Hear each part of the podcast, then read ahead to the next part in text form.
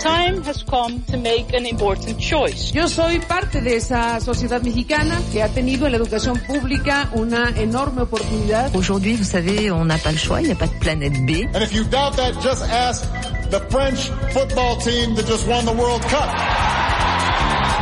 Esteri, il giro del mondo in 24 ore.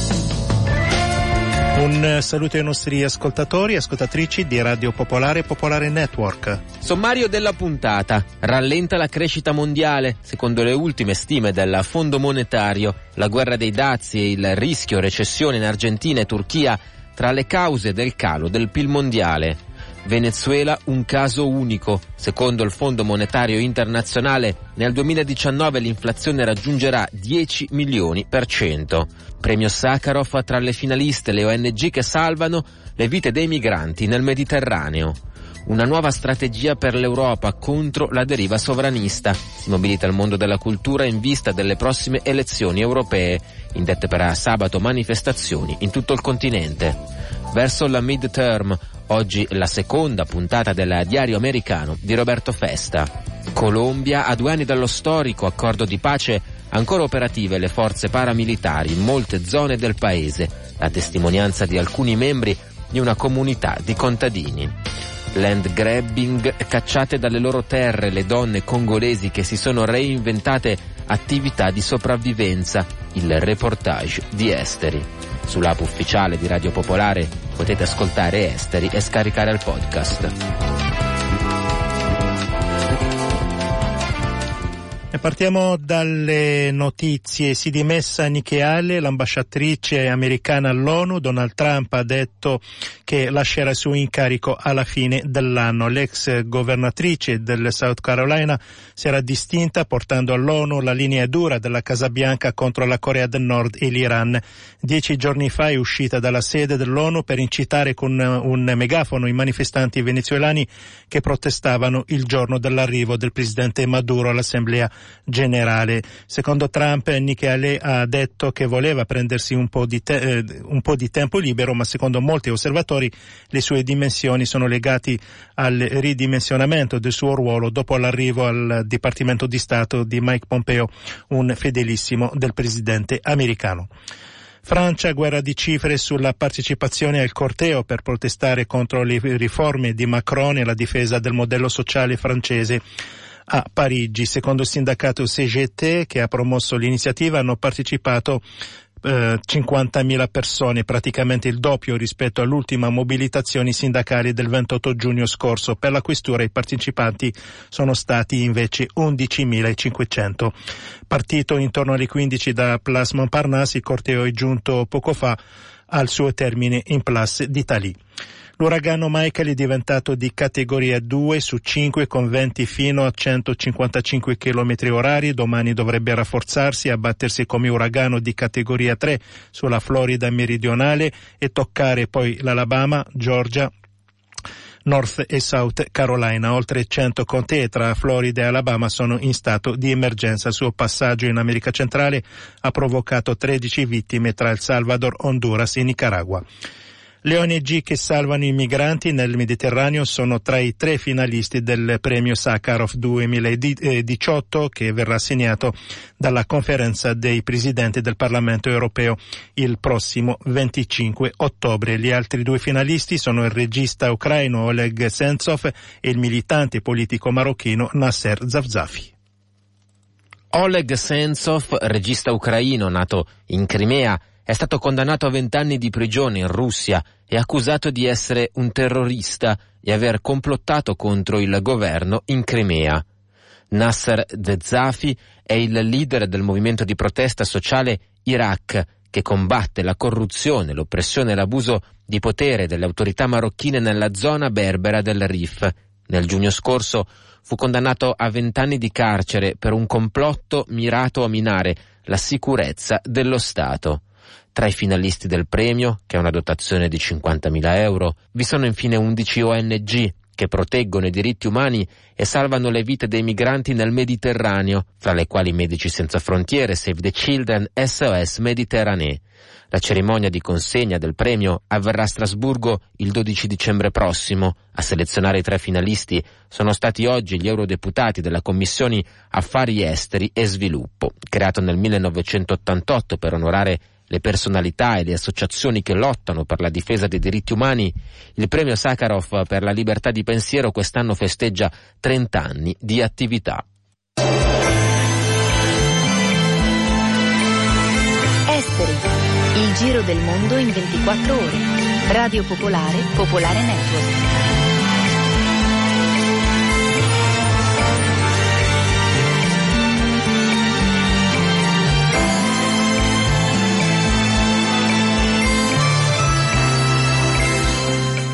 Il Fondo monetario internazionale ha rivisto al ribasso le stime di crescita dell'economia mondiale, ora al 3,7% nel 2018 e il 2019 rispetto al 3,9% previsto a eh, luglio. Sentiamo Andrea Di Stefano, direttore della rivista Valori, che ci eh, elenca le ragioni di, questo, ehm, di questa stima al ribasso motivi principali sono ovviamente riconducibili all'impatto negativo della guerra commerciale eh, scatenata dall'amministrazione Trump. È evidente che le guerre commerciali sta, stanno creando una frenata eh, complessiva dell'economia.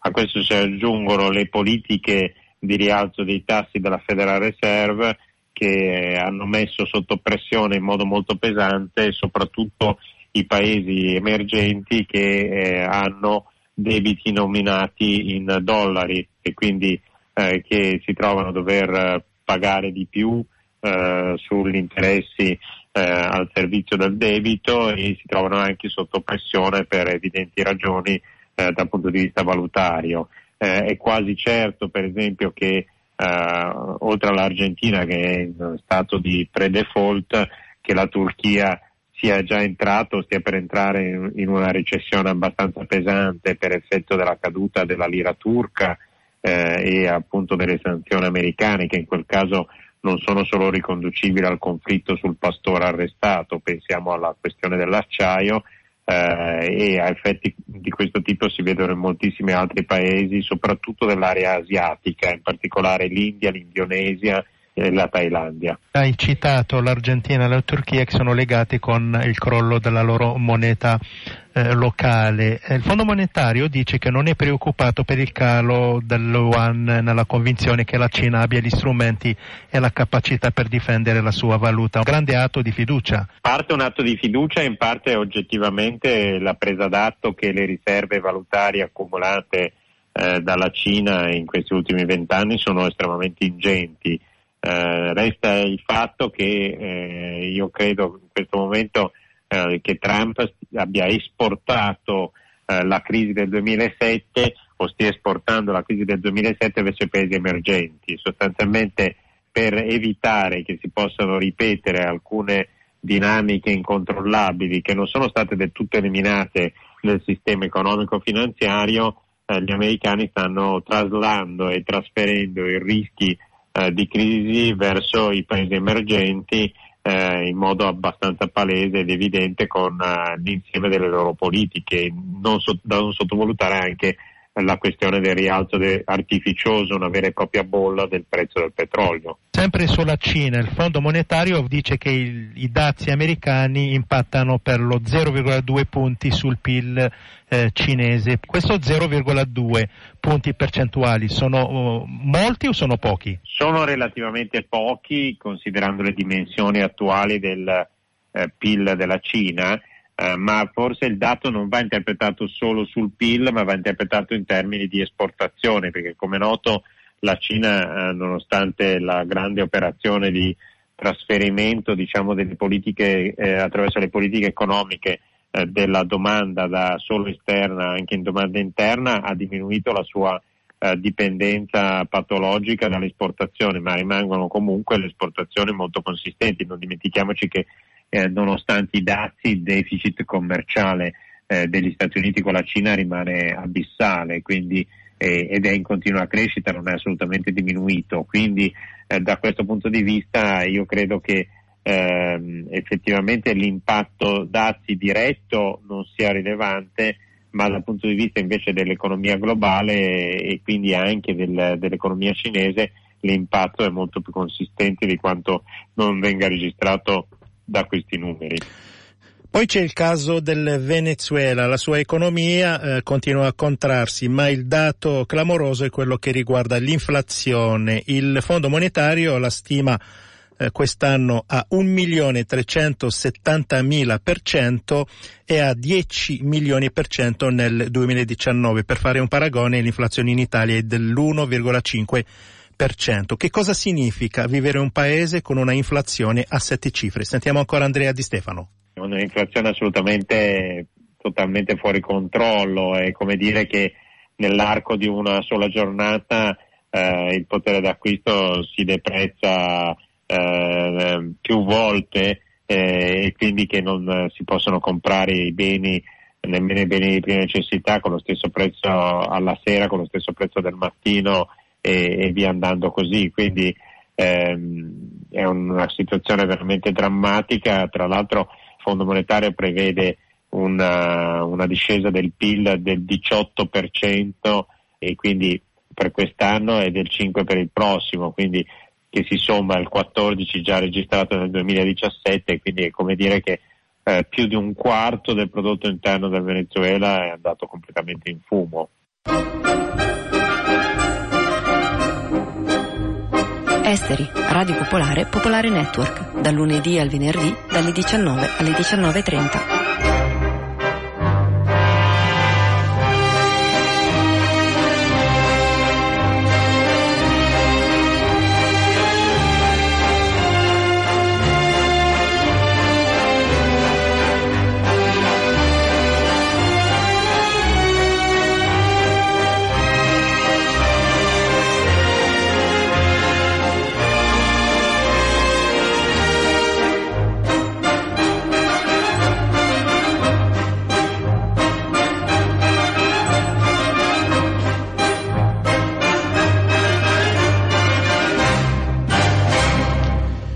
Come dicevamo, tra le cause del calo del PIL mondiale c'è questa guerra dei dazi portata avanti da Donald Trump e molti paesi sperano una sua sconfitta al midterm, eh, ricordiamo che sarà il 6 di novembre eh, prossimo. Sono importantissime e per questo noi abbiamo iniziato da ieri una striscia quotidiana del diario americano di Roberto Festa.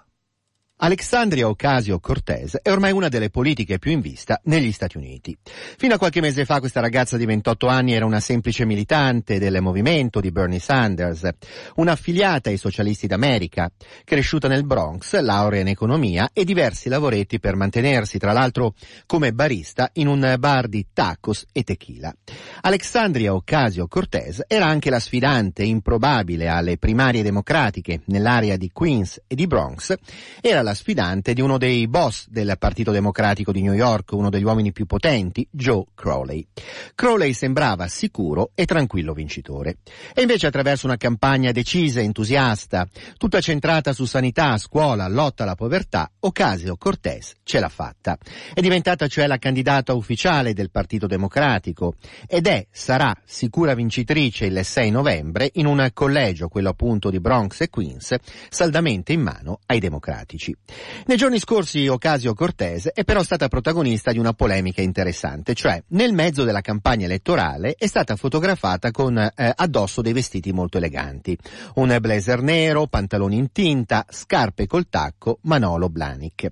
I media della destra, per esempio Fox News, si sono quindi subito gettati sulla preda, si sono scatenati. Ecco hanno detto, ecco la socialista che veste come una donna d'affari di Wall Street. Alcuni hanno anche provato a calcolare quanti dollari avesse addosso Alexandria. Tutto il pacchetto, giacca, pantalone e scarpe, circa 3.500 dollari. Non male appunto per chi vuole sradicare la povertà, hanno spiegato i suoi nemici, i suoi rivali politici. In realtà Alexandria Ocaso Cortez, eh, ha spiegato poi lei stessa, non si era vestita così per fare campagna. I vestiti non le appartengono, ne sono soltanto serviti per un servizio fotografico. Finito il servizio, lei li ha restituiti.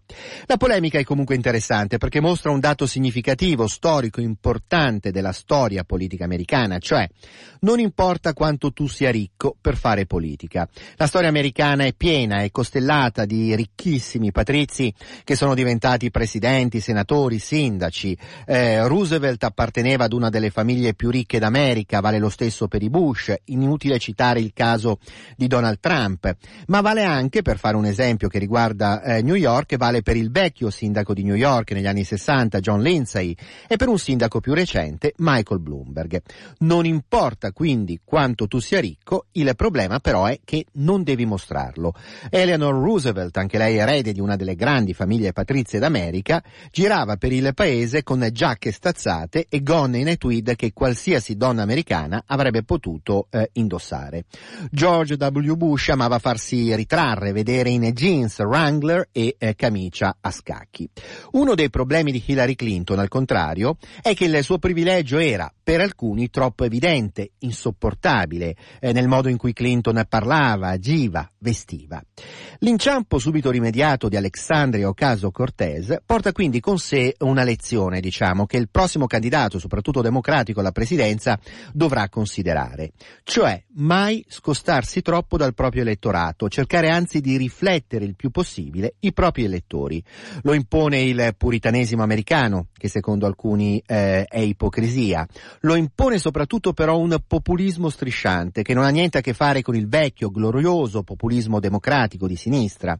Un populismo invece ridotto a rabbia, ridotto a voglia di rivalsa, su cui la destra americana continua con arte da anni a soffiare.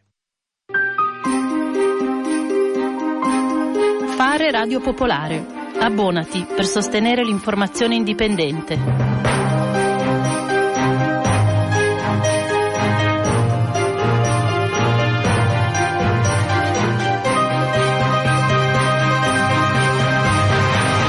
Una nuova strategia per l'Europa contro la deriva sovranista si sta mobilitando il mondo della cultura in, visto, in vista delle prossime elezioni in Europa. Sentiamo Alessandro Principe. Filosofi, storici, artisti, musicisti, il mondo della cultura europea scende in campo contro i nazionalismi per rilanciare l'Europa. Lo fa con un appello pubblico che ha dato origine a un movimento transeuropeo in vista delle prossime cruciali elezioni. L'Europa è sull'orlo di una drammatica disgregazione, Visegrad nel cuore del Mediterraneo, ogni uomo è un'isola, ed è ormai una drammatica prospettiva la fine della libera circolazione delle persone e la crisi del mercato comune. Questo è il nocciolo della lettera aperta che si rivolge all'opinione pubblica, non ai partiti, ma a quella che viene spesso definita società civile. Secondo i promotori esiste, è viva, e non è vero che sia tutta e solo incattivita e ormai ostile all'integrazione europea. Esiste ancora, si legge, un ampio spettro di opinione pubblica, di interessi sociali, di aree culturali, disponibile a discutere questi problemi e a prendere iniziative ormai necessarie. Perché ciò accade è indispensabile individuare tempestivamente nuovi strumenti in grado di ridare la parola ai cittadini. L'obiettivo, una nuova strategia per l'Europa contro il pericolo mortale per tutti i paesi di una deriva sovranista che, in parte, è anche il risultato delle politiche europee fin qui condotte. E, si conclude l'appello, c'è il rischio che si formi il più vasto schieramento di destra dalla fine della seconda guerra mondiale. La responsabilità di chi ha un'altra idea di Europa è assai grande, non c'è un momento da perdere. Questo appello, come dicevamo, ha dato fiato a una rete di associazioni, movimenti, ONG che si stanno mettendo in rete e che sabato prossimo, 13 ottobre, organizzano una mobilitazione europea. L'obiettivo è di portare in piazza 5 milioni di persone in tante città. La preparazione è in progress, è stato messo in rete un sito che consente di iscrivere una propria partecipazione dando vita a una delle decine di iniziative che si svolgeranno in contemporanea. L'Europa va cambiata, non affossata, rilanciata, non buttata a mare in nome del nazionalismo. Questo è il senso della mobilitazione. Sarà molto interessante soprattutto capire quante adesioni ci saranno nei paesi dell'Est, dove già si sono viste manifestazioni anti-Visegrad con le bandiere europee. Il sito è www.13-10.org. E rimaniamo in Europa, andiamo in Bosnia il giorno dopo le elezioni politiche all'insegna dell'instabilità senza cambiamento. Sentiamo Alfredo Sasso dell'Osservatorio Balcani e Caucaso. La Bosnia-Herzegovina guarda ancora al passato nelle elezioni politiche, emergono pochi segnali di cambiamento e si presenta l'incognita di una nuova crisi istituzionale. Nella presidenza tripartita vincono il bosniaco Djaferovic dell'SDA, partito conservatore e filo erdoganiano. Vince poi il serbo Milorad Dodik, nazionalista filo putiniano e in rapporti con l'ultradestra austriaca e francese. Dodik è il politico più in vista del paese, aggressivo, provocatore, al potere da 12 anni nella Repubblica Srpska, l'entità serbo-bosniaca, di cui da anni minaccia la secessione. È una grande delusione per il collettivo Pravda za Davida, Giustizia per David, movimento contro gli abusi di polizia nato dal caso Dragicevic, una sorta di caso Cucchi bosniaco, che ha organizzato mobilitazioni di massa contro Dodik. L'unico segnale na- non nazionalista e la vittoria nel seggio presidenziale croato di Željko Komšić, civico di centrosinistra, ma il suo rivale, il nazionalista croato Dragan Čović, ritiene Komšić un rappresentante illegittimo del popolo croato perché eletto con i voti dei pro-bosniaci. L'HDZ esige una riforma elettorale in senso etnico e minaccia l'ostruzionismo in Parlamento che potrebbe portare a una paralisi delle istituzioni simile a quella vissuta tra 2010 e 2012, quando la Bosnia-Herzegovina rimase per 15 mesi senza un governo in carica. Anche le elezioni parlamentari confermano la tendenza vista nelle presidenziali, si confermano i blocchi di potere dei partiti su base etnica e si intravede appena una timida ripresa dei partiti civici, tra cui i socialdemocratici e i liberal socialisti di Nasha Stranka che ottengono un buon risultato a Sarajevo, ma il futuro della Bosnia-Herzegovina rimane pieno di incognite e privo di cambiamento reale. Alle ore 22 potete ascoltare la replica di Esteri sulle frequenze di Radio Popolare Milano. Adesso due storie per la lotta eh, per eh, avere un pezzo eh, di terra. Stiamo parlando di contadini di Colombia e poi in Congo. Cominciamo con la Colombia, due anni dallo storico accordo di pace, ci sono ancora eh, molte, sono attive ancora le forze paramilitari in molte zone del eh, paese. Eh, Sara Milanese ha intervistato alcuni membri di una comunità di contadini che è passata qui in radio. L'accordo di pace tra il governo colombiano e le FARC, le forze armate rivoluzionarie della Colombia, fu uno dei più importanti eventi del 2016 e valse al presidente colombiano Juan Manuel Santos il premio Nobel per la pace. Mise fine, almeno sulla carta, a un conflitto di oltre 50 anni che ha causato 220.000 morti. L'accordo prometteva ai miliziani la possibilità di una nuova vita civile, ma a distanza di due anni nuove forze paramilitari stanno cercando di tenere sotto controllo i territori un tempo occupati dai ribelli. La Comunidad de Paz di San José de Apartadó si trova nel Dipartimento settentrionale di Antioquia ed è proprio tra i territori contesi. Eh, mi nome è Levis Giovanni Flores Ramos. Mi chiamo Levi, sono membro della comunità della Paz, faccio parte del consiglio interno. Siamo in otto, di cui due donne. Ho 23 anni. Abbiamo lottato da sempre contro i paramilitari e l'esercito. Siamo nati nel marzo 1997. Ci siamo dato il nome di Comunità di Pace perché eravamo proprio nel bel mezzo del conflitto. Se ci fossimo schierati da una parte, saremmo diventati il bersaglio dell'altra. Siamo una comunità di agricoltori, ma ci troviamo in un'area strategica. La 21 febbraio 2005 avvenne quello che ricordiamo come il massacro. Uccisero otto persone, tra cui tre bambini di 13 anni, di 7 e di 3 mesi. Ad attaccarci furono i paramilitari, ma con il benestare dell'esercito. Per l'allora presidente Alvaro Uribe, tutte le popolazioni del nostro distretto erano guerriglieri e quindi dovevamo andarcene. L'obiettivo di questi nuovi combattenti non è più fare la guerra allo Stato colombiano, non vogliono nemmeno combattere l'esercito o la polizia. I loro obiettivi al momento sembrano essere l'autodifesa e il proprio mantenimento economico, anche a costo di calpestare i diritti della popolazione locale, come ci racconta Roviro. La congiuntura attuale de nuestra comunidad y la región la situazione attuale è molto complicata. Dopo la firma degli accordi di pace siamo ancora più in pericolo. I paramilitari hanno il totale controllo della zona e impongono il pagamento di una quota della propria rendita, pena anche la morte. A una prima fase di demilitarizzazione è seguito il ritorno dei paramilitari con nuove sigle piccoli gruppi. ma con spesso le stesse persone. Vogliono controllare la popolazione locale e la terra. Non sono ancora iniziate le attività estrattive, ma ci sono aziende canadesi, sudcoreane, statunitensi a cui sono state promesse licenze.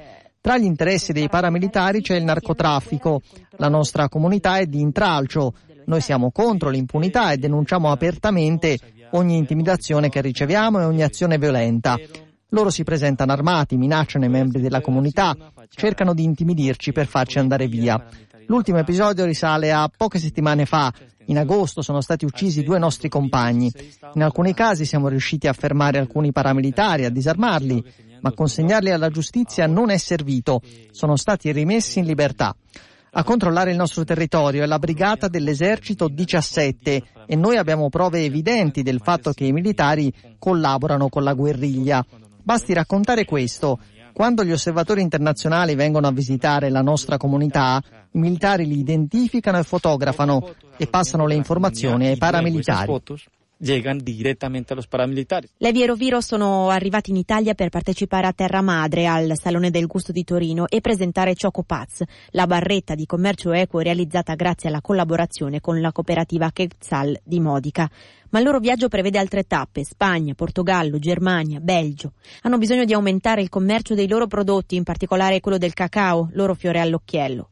Soprattutto hanno bisogno dell'appoggio internazionale, spiegano, perché per sopravvivere non possono contare sulla giustizia o sulle istituzioni colombiane. Un'altra storia eh, simile, andiamo in Congo e prima di sentire Marta Gatti a tutti un caro saluto da Shauki. A Mugunga, nella periferia di Goma, nell'est della Repubblica Democratica del Congo, dove prima sorgeva un grande campo di sfollati rifugiati, oggi vivono famiglie che si sono reinventate attività di sopravvivenza. Molte donne di origine contadina, oltre a vendere prodotti al dettaglio in città, si occupano di coltivare i campi per altri.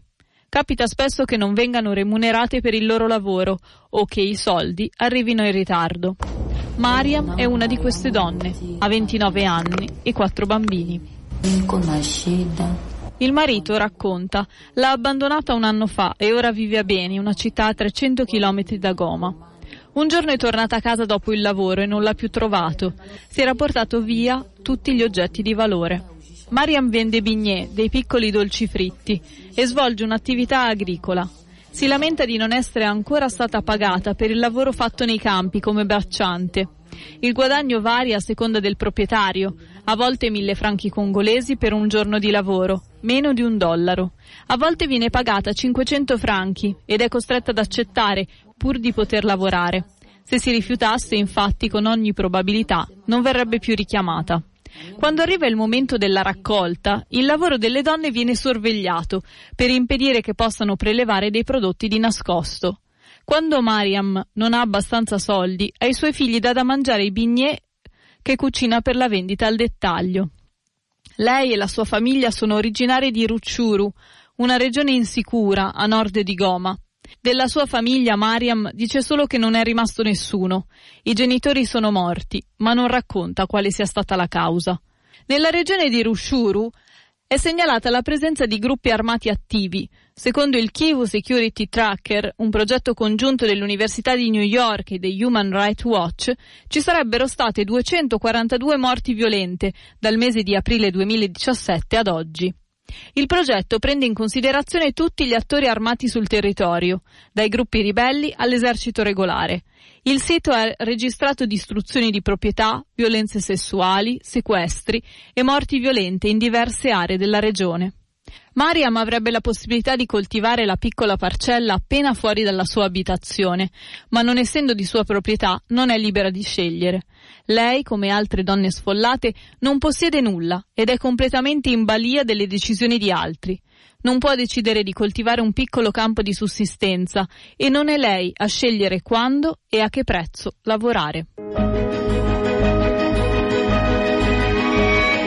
Avete ascoltato Esteri, un magazine di Radio Popolare.